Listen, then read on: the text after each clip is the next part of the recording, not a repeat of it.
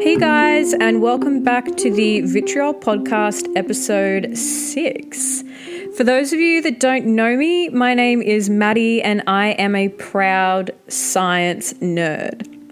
While the effects of COVID still affect us, and I subsequently cannot do my usual in person boozy science events, I'm bringing you these podcasts instead. So I hope you all are keeping well and that this podcast might be helping to engage your brain. First things first on the agenda for this episode today is an apology for the delay. Things have been a little bit crazy in my life for the last couple of weeks. Um, I've had exams, which I said I wouldn't procrastinate studying for, but I definitely definitely did that. Um, and then we had a water pipe burst in our house, um, which made the whole ceiling collapse. So technically, I guess I'm kind of homeless at the moment. Um, and my husband and my tiny dog and I are currently shacked up in a local hotel, which is where I'm recording this podcast episode today. But I would very much like to continue my regular programming schedule of one episode per week. So we are back in action as of today. If you have any subject suggestions or follow up questions, please get in touch with me. You can find me on Instagram at vitriol underscore science. You can also contact me via my website, vitriolscience.com, where you can find my email address and also some super cute merch items. All of the proceeds from my merchandise go directly to funding my ability to continue to do this podcast and create content for you guys as a result of being unable to work for almost a year now. What? You've been unable to work for almost a year now? Why? Well, this podcast is going to detail exactly why. We are talking about endometriosis today, guys. So, some of you may have heard about it, some of you might not, some of you might have it, some of you might not. I have it, and so do 1 in 10 women. It is the reason that I haven't been able to work. And the reason being, it is a debilitating chronic disease. And I'm going to be doing my best to educate you guys on what it is. So, endometriosis is a common disease in which the tissue that lines the uterus grows outside of it in other parts of the body. More than 830,000 Australian women suffer from it.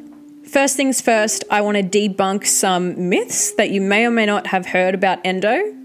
Endometriosis cannot be prevented. There is no cure for endometriosis. Pregnancy is not a cure for endometriosis.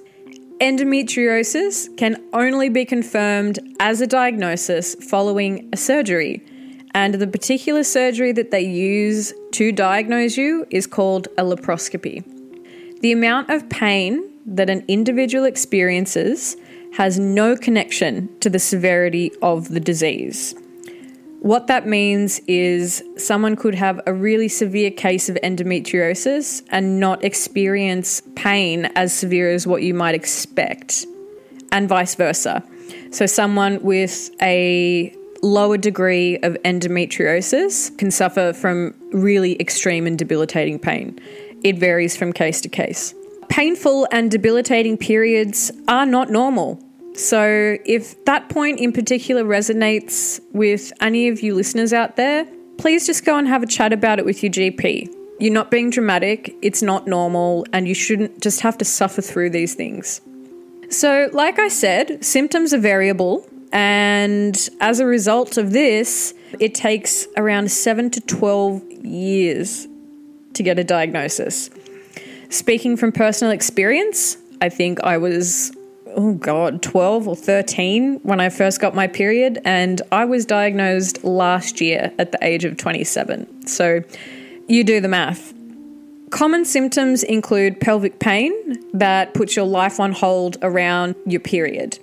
One in three women with endometriosis suffer from infertility or have difficulties falling pregnant. So, not every single woman with endometriosis will have these issues, but a large percentage of women with endometriosis will have difficulties. While endometriosis most often affects the reproductive organs, It's frequently found in the bowel and the bladder. Um, just thinking about where your uterus actually sits, it's kind of most often found in that localized area. So we're talking about your uterus, your cervix, um, in and around the vagina, ovaries, and again the bowel and bladder. It's often found in those areas.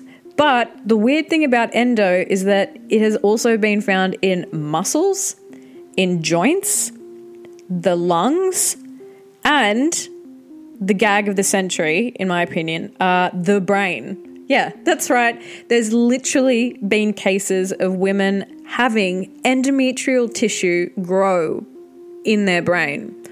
If you are interested in reading a bit about those, get in touch with me and I can send you the journal articles. In an Australian government report, endometriosis is reported to cost the Australian Society $9.7 billion annually.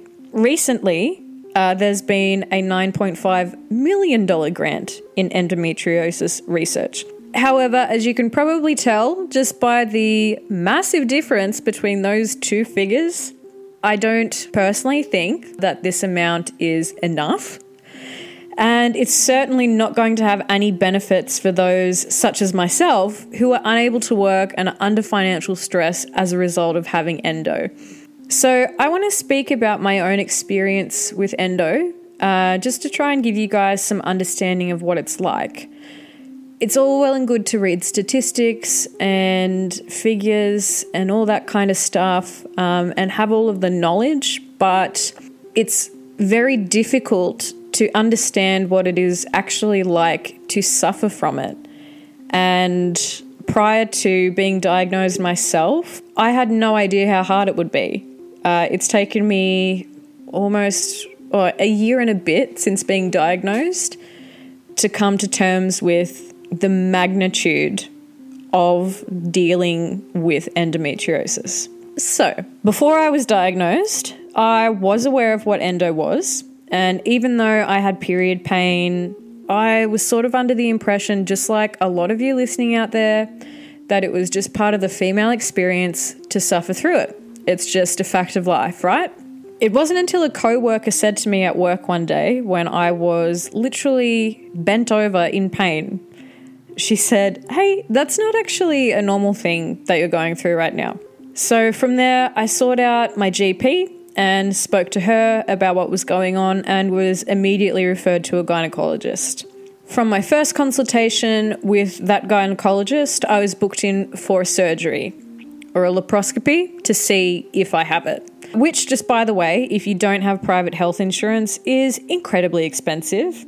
Following the surgery, it was confirmed that yes, I did indeed have endometriosis. Following surgery, I expected things just to sort of be fixed. Like, that's it, right? You went in, you cut out the stuff that shouldn't be there, and now I'm normal again.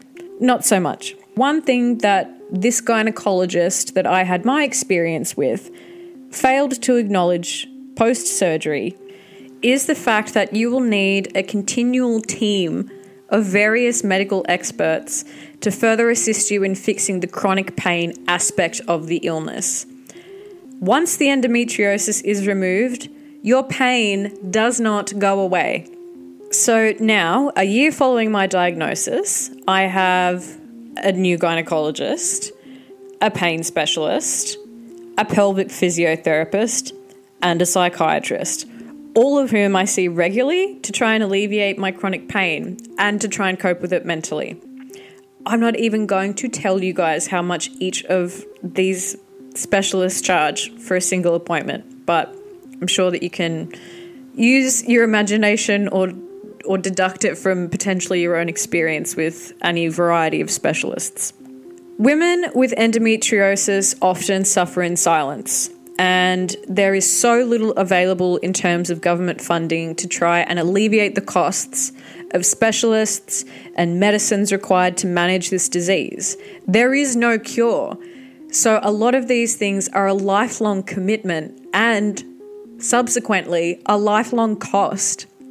Women's health, in particular, has been throughout history and even still today just not a priority.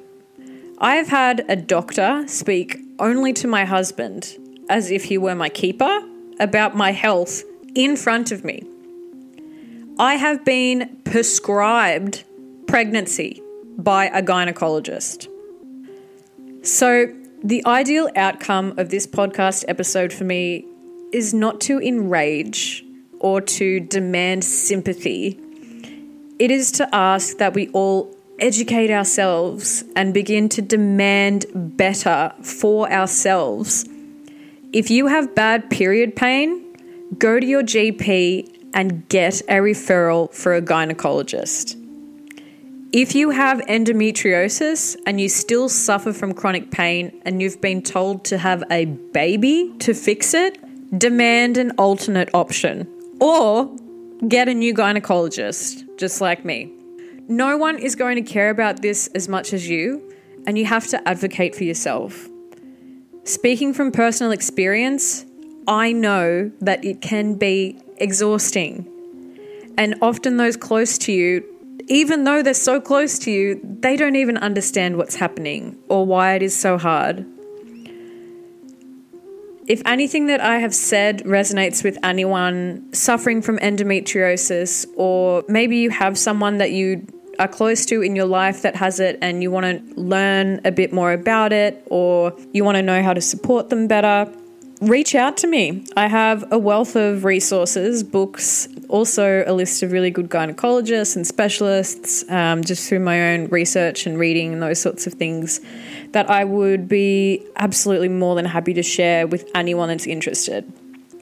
Just to kind of sum up on this episode, scientifically, Endometriosis is when the endometrial tissue that forms a layer of your uterus grows in areas where it should not be.